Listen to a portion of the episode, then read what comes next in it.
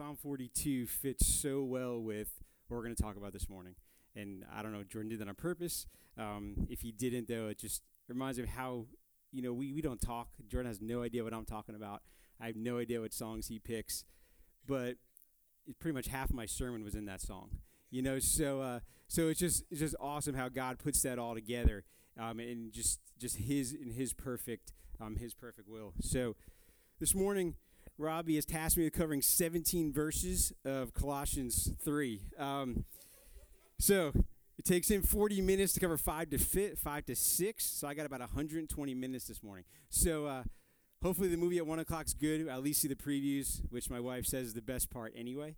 Uh, so um, we'll we'll see as far as we can go. But so on a serious note, though, I'm going to try to pull out what I feel God's placed on my heart to share this morning. The the I challenge you to to dive more into it this week because there's no way I can cover everything in, in, in verses 1 through 17. Uh, it is full of, of just God's word for our lives. It's very life applicable. So, so I challenge you to kind of dig in a little bit more on your own during your during your own devotion time this morning, this week, and uh, kind of just really lean on God for what uh, you feel like He wants to pull out for you um, this week as well. So let me pray, and then we will kind of dive right in. Uh, dear Lord, uh, we thank you for your love for us, Lord.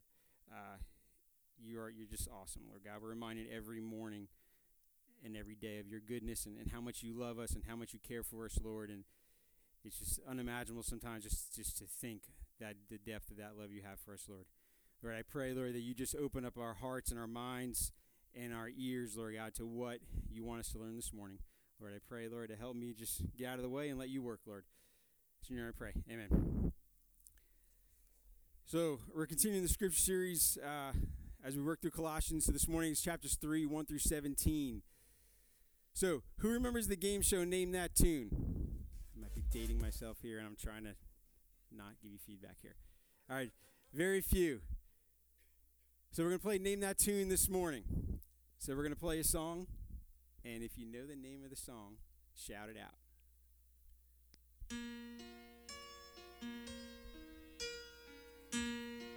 Gosh, that was pretty quick. Holy cow. All right, Total Eclipse of the Heart. All right, if you knew that song, I'm sorry, but you're old. All right, um, or you really love music. So uh, either one or the other. Who's this singer? Oh my gosh. How do you know that? You weren't even close to born when this happened.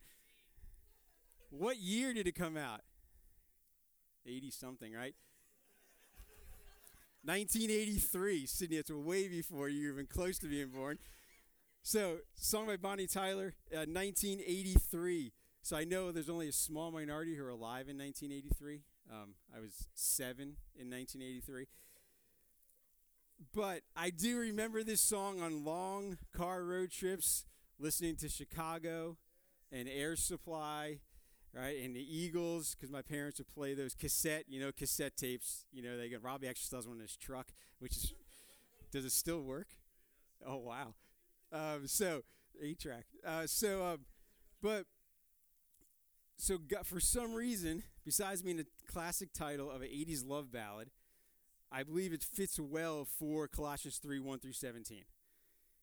And hopefully by the end, you kind of see how it fits in together. But let's go ahead and, and dive into Scripture, uh, and um, then we will kind of go from there. So I'm reading on the NIV version. If I keep my Bible from not falling apart as we work through here. All right, so beginning in chapter 3, verse 1. Paul says this to the church, uh, the Colossian church. Since then, you have been raised with Christ. Set your hearts on things above, where Christ is seated at the right hand of God. Set your minds on things above, not on earthly things. For you died, and your life is now hidden with Christ in God. When Christ, who is your life, appears, then you also appear with him in glory. Put to death, therefore, whatever belongs to your earthly nature sexual immorality, impurity, lust, evil desires, and greed, which is idolatry. Because of these, the wrath of God is coming. You used to walk in these ways in the life you once lived, but now you must rid yourselves of all such things as these anger, rage, malice, slander, and filthy language from your lips. Do not lie to each other, since you have taken off your old self with its practices and have put on the new self, which is being renewed in knowledge in the image of its creator. Here there is no Greek or Jew, circumcised or uncircumcised, barbarian, Scythian, slave or free, but Christ is all and is in all. Therefore, as God's chosen people, holy and dearly loved, clothe yourselves with compassion, kindness, humility, gentleness, and patience. Bear with each other and forgive whatever grievances you may have against one another. Forgive as the Lord forgave you, and over all these virtues put on love, which binds them all together in perfect unity. Let the peace of Christ rule in your hearts, since as members of one body you are called to peace, and be thankful. Let the word of Christ dwell in you richly as you teach and admonish one another with all wisdom, and as you sing psalms, hymns, and spiritual songs of gratitude in your hearts to God. And whatever you do, whether in word or deed, do it all in the name of the Lord Jesus, giving thanks to God the Father through him. So, a lot of stuff uh, to, to, that, that Paul's bringing to the church um, in Colossians uh, here.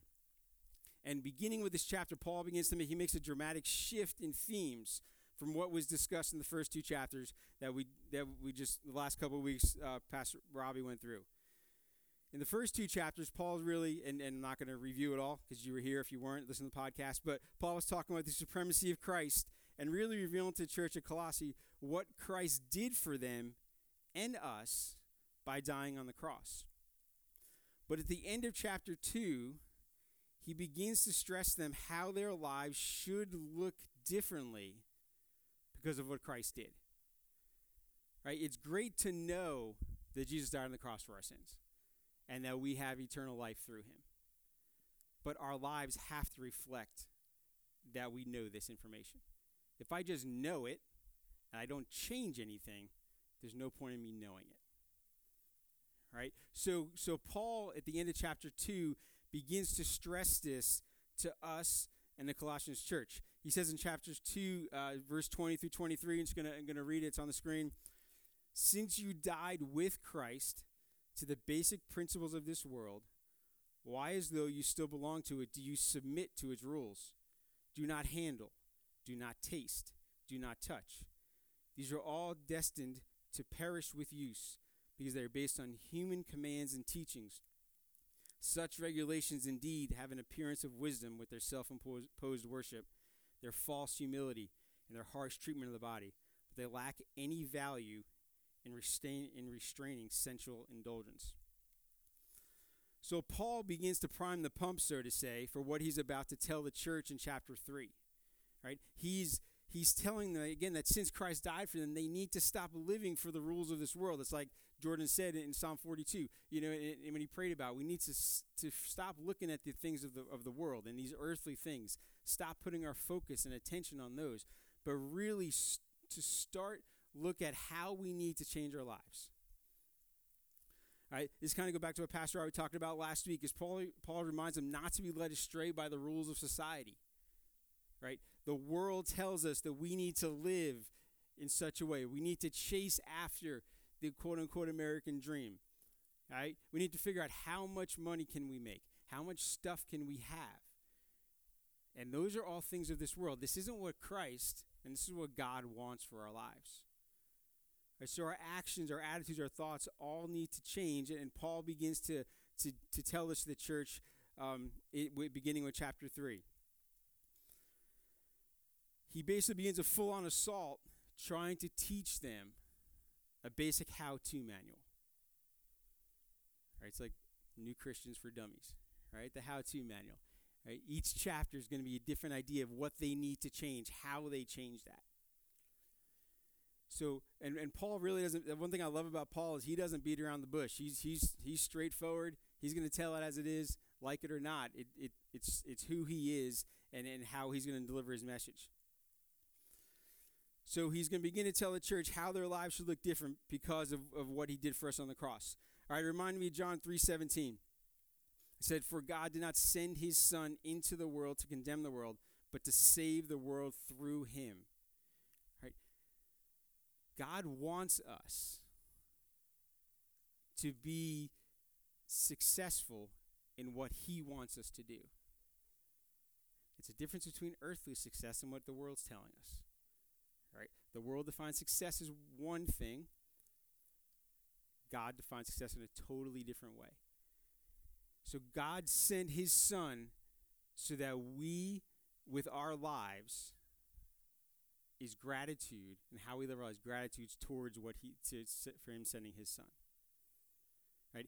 Every day right the goal my goal at the end of the day is that when i'm done my life reflected christ in a way that showed my gratitude for him sending his son. Easy or some days a lot easier than others.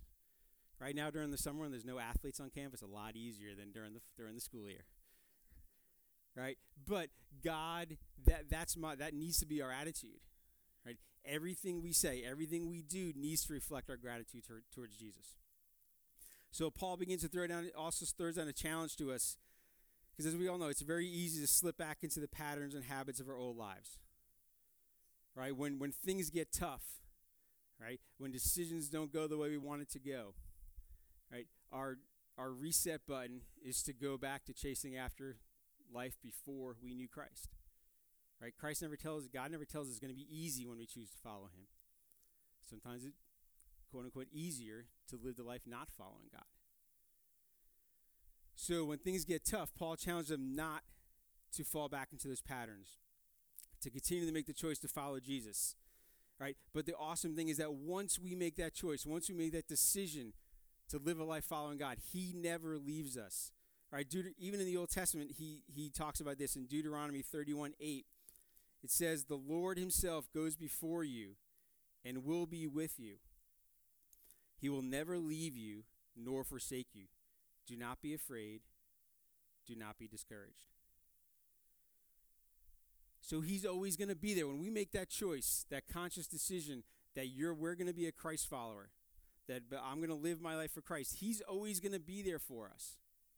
Right? Scripture tells us that. But we still have to make the choice. Right? Every day I wake up or we wake up, it's a conscious decision that I'm going to follow God today. That I'm going to seek him in every decision. Right? Could he make me do it? Without a doubt. He's God. He can make me do whatever he wants. Right? But the awesome thing about this this life following Christ is that he doesn't make us do it. Right? He wants us to make that choice. Because right? you know, when you remember when you're kids, or if you have kids now, when you make your kids do it, or when somebody makes you do something, you're not doing it because you want to do it, right? You're doing it because you have to do it. And you just want to check the box and say, I'm done with that. And you're really not learning or trying to get anything out of it. So when we make that choice, personal choice to follow Him, right, then we get what God wants to get out of it. So let's get back uh, to Scripture. Uh, so my translation calls this section rules for holy living. So I looked up what the word actually holy means, and Webster defines holy as dedicated or consecrated to God or a religious person. To me, the word dedicated brings some gravity to the picture. I guess think, think about things that we dedicate. Now, what are some things that we dedicate? Babies. What's that? Time, right? Uh, Sometimes you have house dedications, right? Your marriages, right? Buildings, right? To, to serve God. Right? So the word dedicated brings some gravity to the situation in that, that Paul is basically giving us rules again on how to live our life with one purpose in mind. And that's to be dedicated to the one who created us.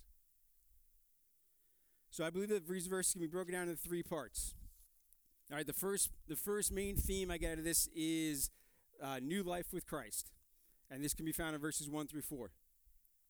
So again, it says this in verses 1 through 4 Since then, you have been raised with Christ. Set your hearts on things above, where Christ is seated at the right hand of God. Set your minds on things above, not on earthly things, for you died, and your life is now hidden with Christ in God. When Christ, who is your life, appears, then you also appear with him in glory. A couple things I, I pull out of this verse is, you know, you know, he uses the phrase "since then you have been raised with Christ." It doesn't say if, right? It doesn't say when, Right? It says since then. All right, this parallels what he says in 220 when he says since you died with Christ. Since then indicates that Paul is writing to people who already accepted Christ as, as their Lord and Savior. All right, so he's writing to the, the, the, the, Christians in Colossae. He's writing to us. Right, he's showing us that just as Christ as, has died and was resurrected, so is our life. Right, this symbolizes, symbolizes our dying to our old self and taking on new life with Christ. But it's more than just that as he, as he, as he keeps going. It says, he continues with that, due to this, we must set our hearts and minds on things above, right? There, there's a caveat there. It's, it's since you've accepted Christ as your Lord and Savior and you've decided to live a life following me, you must do this. Right? You must set your, your eyes and your thoughts on things above. Right? It's a change in perspective, a change in mindset. You went before you accepted Jesus, you set your minds on things of this earth. Now, since you've accepted Jesus, now you must set your, your mind on things above. All right, so your eyes must must look to him. So when we do this, our actions, thoughts, and words will change automatically because we are focused on what he desires and not what I what I desire. All right, the word things above again, not only refer to that physical setting of heaven where Jesus sits at the right hand of God, but it also refers to putting the priorities of heaven into daily practice in my life. Again, easier said than done. Paul uses a similar train of thought to the church in Philippi.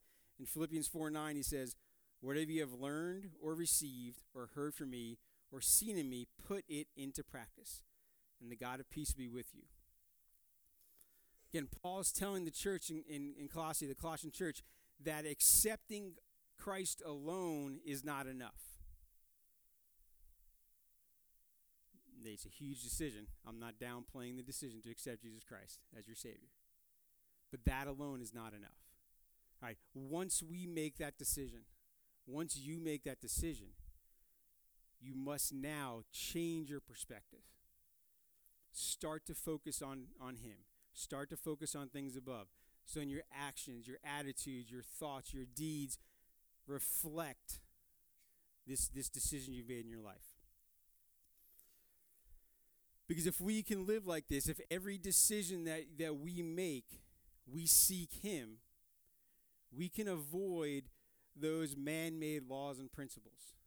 Right? We can avoid focusing on earthly things. And now we focus on things that he wants. Right? We can we can we can really now focus on what God wants for us and then this automatically should become a para a, a, way that we live. Again, easier said than done. I shared the last time um, I I share I I preached is the story of Ben and how he changed my thought and attitudes towards uh, displaced individuals. Right? We, we, we need to have those moments to where we start now focus on things of, the, of, of, of God. Right? Not easy. Right? Because Because the world tells us one thing, but we need to focus, focus on Him. If we look at verse 3 and 4, it says, For you died, and your life is now hidden with Christ in God and Christ, who is your life, appears, then you will also appear with him in glory. I love the word with in this verse because it indicates Christ is with us. Right? It's not a do it on your own thing. Right? He's always there. Once I make that decision, he is with us. Even when I fail and when I fall short, he's there. Right? He's there waiting for me to turn back to him.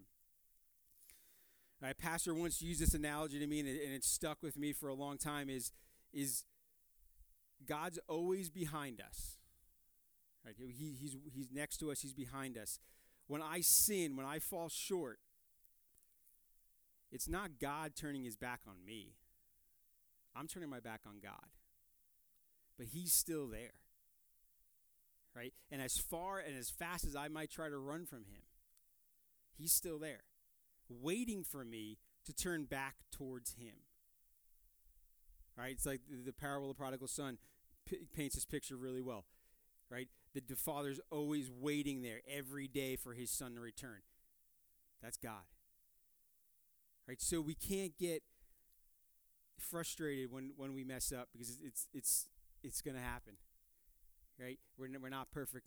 I tell my boys all the time there's one perfect person to work this world, and it's Jesus. Right? We're going to make mistakes, right? We're going to fall short, but we need to remember that when we do make the mistakes, God is there waiting for us to turn back to Him. All right, the second theme is how not to live, verses 5 through 11.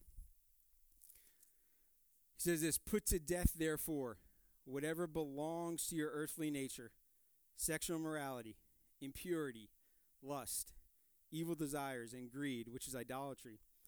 Because of these, the wrath of God is coming. You used to walk in these ways in the life you once lived, but now you must rid yourselves of all such things as these anger, rage, malice, slander, and filthy language from your lips. Do not lie to each other, since you have taken off your old self with its practices and have put on the new self, which is being renewed in knowledge of the image of its creator. Hence, there is no Greek or Jew, circumcised or uncircumcised, barbarian, Scythian, slave or free, but Christ is all and in all. I said, Paul doesn't mince words. He's an equal opportunity offender here, right? He, some, you're hit, every person is hit somewhere in that portion of Scripture.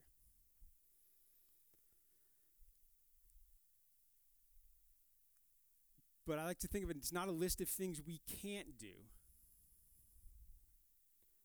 if we've truly chosen to follow him, these are more of a list of things that I don't want to do. Right? If you were offended by one of those things that he listed, that's God speaking to your heart that you need to turn it over to him. The same pastor who gave me that, that image I talked about earlier, he used to quote this all the time, and the quote was Dead people can't be offended. Right? It took me a moment to kind of get it, but I get it now. Right? If you've died to yourself and you've accepted Christ, this list shouldn't offend you. Because everything that you're doing is to glorify God. Right? If you become offended, then that's probably something you got to take to God something that you and God need to work on. It's important to remember two things about this list. One, there's a full expectation that we will abandon these vices and live out virtues, and this represents that we have truly died to ourselves. The second is this expectation is grounded in Christology as we being transformed into Christ's image, as it says in verse 10. And if we are being transformed, truly allowing ourselves to be transformed to Christ's image, you have no problems giving up something on that list. All right, so I'm going to read the list again. I want you to think about which one do you truly struggle with. I'm going to take a moment and just I want you to pray that God reveals reveals what He wants to reveal to you um, right now. So the list again, if you pick it up in verse five, it says, "Put to death, therefore, whatever brings to your earthly nature, sexual immorality, impurity, lust, evil desires, and greed." which is idolatry. In verse 8, you must rid yourselves of anger, rage, malice, slander, and filthy language. Take a moment, just kind of ask for God to reveal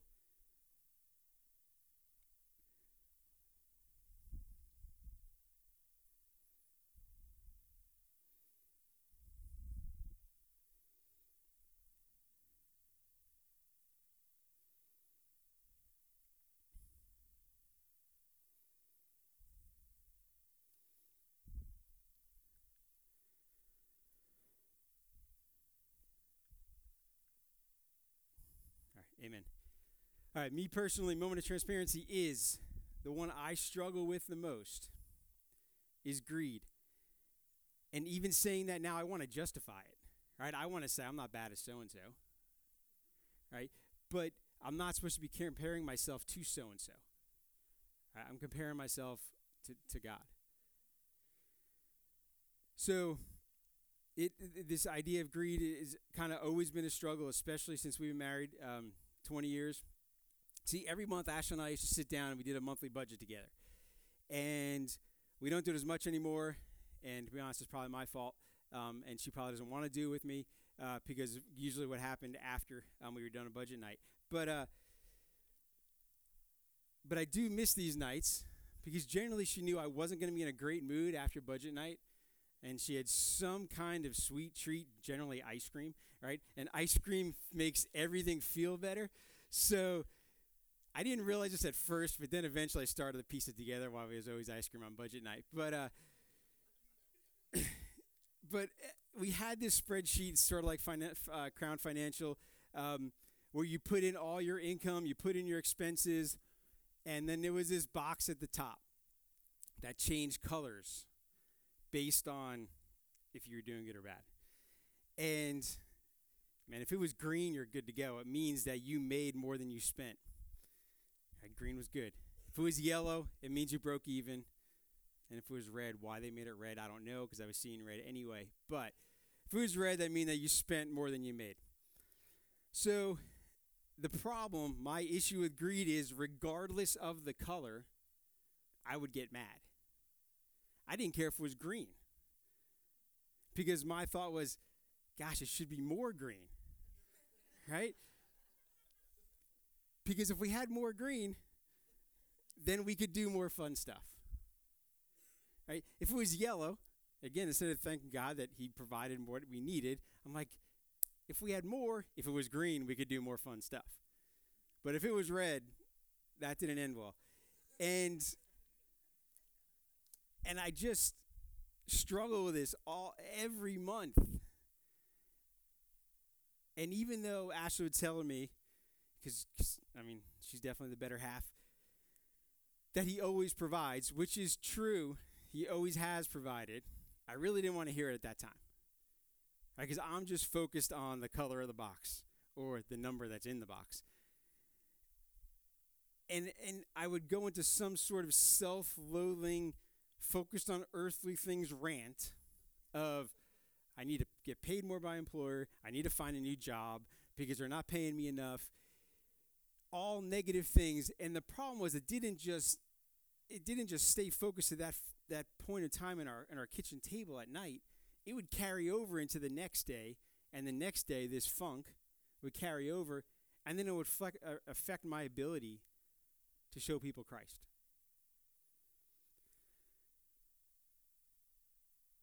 So that's my issue. What's yours? Right? We all have issues. You know, the challenge is what is God trying to work on you? I'd love for you to say that I'm cured of this and I still don't have this problem, but I will first person to tell you no, and if you ask Ashley, she'll definitely tell you no, right? Because even though I can think and remember times when he did provide. I mean, we lived in California. Our rent was $900 a month. We lived on $32,000 because I was the only job. And we never went for needing anything. There was always food on the table, there was clothes on our kids' backs, and we never had to turn off an electric uh, a utility bill. So God always provided, even when it didn't make sense, even when you sit back and go, yeah, there's no way there's enough to do that this month. Either an unexpected check came in or a job opportunity would come so I can make some extra money. He always provided. But I still struggle with the idea of greed because I'm focused on earthly things. So what what are you what are you waiting for? What do what is he trying to work on you? What are you holding back from God? Because Philippians 4:19 says, "And my God will meet all your needs according to his glorious riches in Christ Jesus." So much more stuff. We got to get going. All right, uh, verse 10. Let's get to verse 10. It says, uh, We've put on the new self, which is being renewed in knowledge in the image of its creator. All right, putting on the new self by living this way, we're putting our new self in Christ since He is our new self. And there's three ways to do this simple steps, but not always easy to do. One, daily being in the Word. Finding that time to be in the Word. Two, looking for opportunities to serve.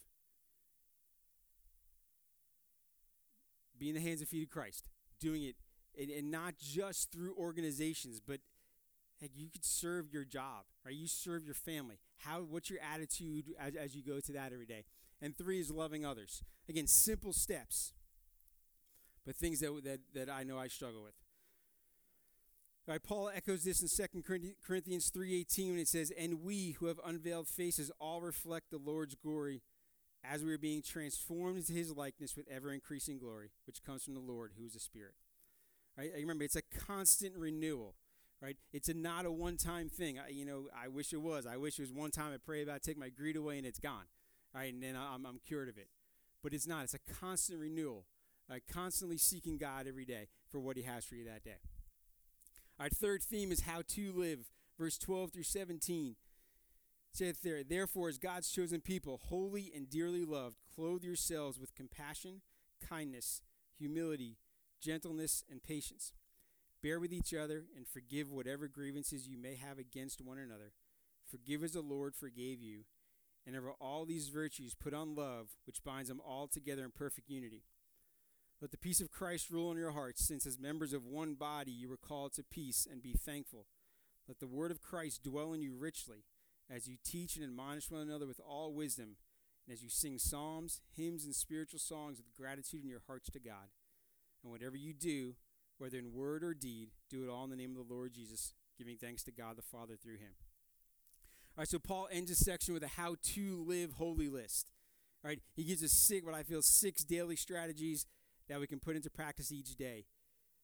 It sounds a lot like the way Luke describes the church in Acts chapter 2. All right, if you read, read back and read Acts 2 42 through 47, all right, Luke is, is, is telling the, the people this is how this is what church should look like. All right, so six six basic principles that that uh, Paul gives us here. First, Imitate Christ's, Christ's compassionate and forgiving attitude. Talks about in verses 12, 13. So, who do you need to forgive? Right? Who are you harboring ill will against that's preventing you from being able to serve God? Because you can't serve Him if you're still harboring ill will against people. Because if you're still, if you're not forgiving people, you're not you're not focused on things of the of of, of heaven. So who do you need to forgive?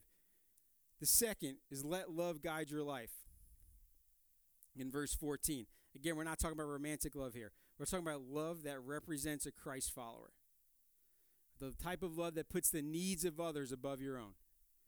Right? The whole idea was the, the thing a couple years ago, the live second kind of uh, the crusade is a bad word. Can't think of the word right now. But, you know, everyone had the bracelets live second, right? So putting the, the needs of others above your own.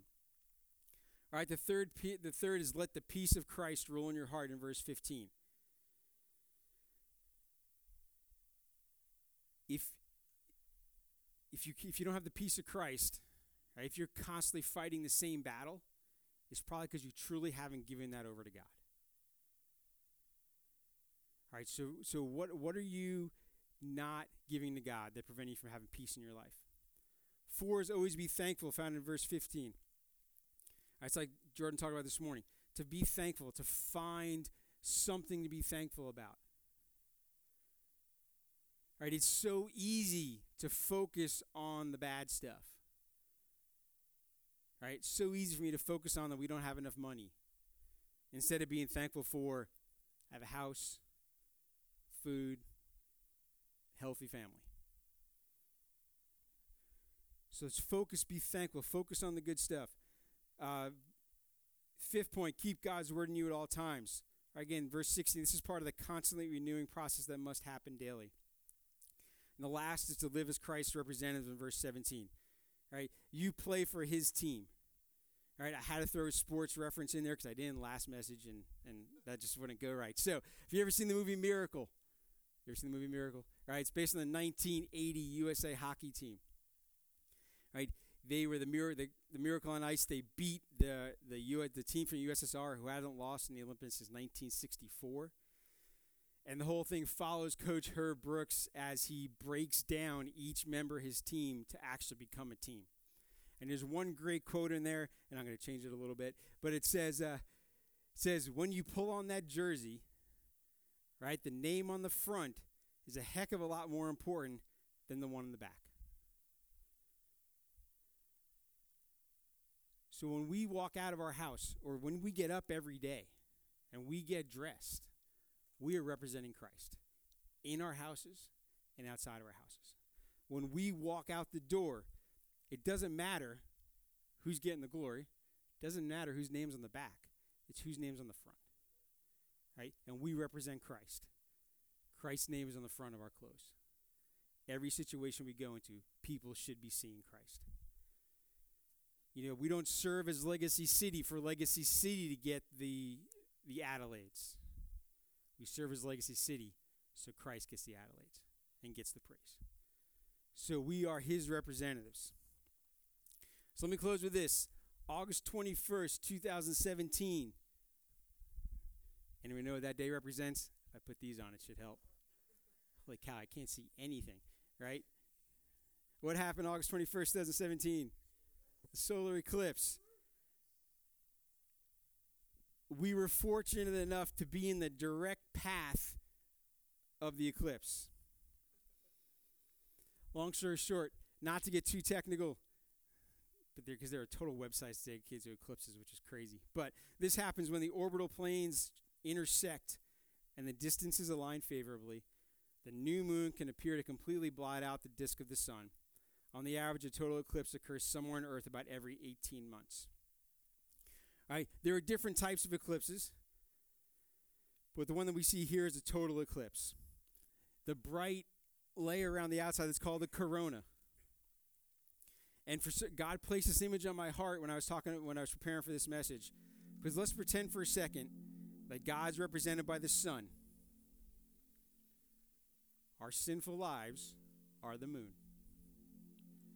Right? When we sin, when we fall short, when we focus on things of this earth, we block God out. But He's always there, as can be seen here. He's always behind us. But secondly, even when we do that, when we block out God, He can still be seen.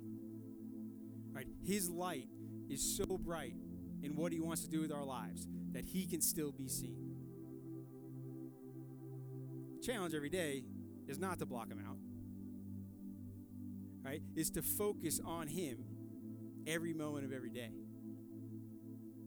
Easier said than done, but when we do fail, He's still there behind us every step. Let's pray. Dear Lord, we thank you, Lord God, for who you are in our life. We thank you, Lord, for your love. Thank you, Lord God, that regardless of how I live my life, you're behind me, Lord God. Your word says you're never going to leave me, you're never going to forsake us. You're behind us 100%, Lord God. So I pray, Lord, that that we remember that. And when we do fall short, Lord, we don't get discouraged, we don't get despaired, Lord God, but we just remember to turn towards you and we just ask for your forgiveness and we ask for your help and we ask for your strength, Lord. Lord, we love you. Help us to go out of here just with ways to change our lives to reflect you every day to remember that we are your representatives and everything that we do and say and our actions must reflect our decision to follow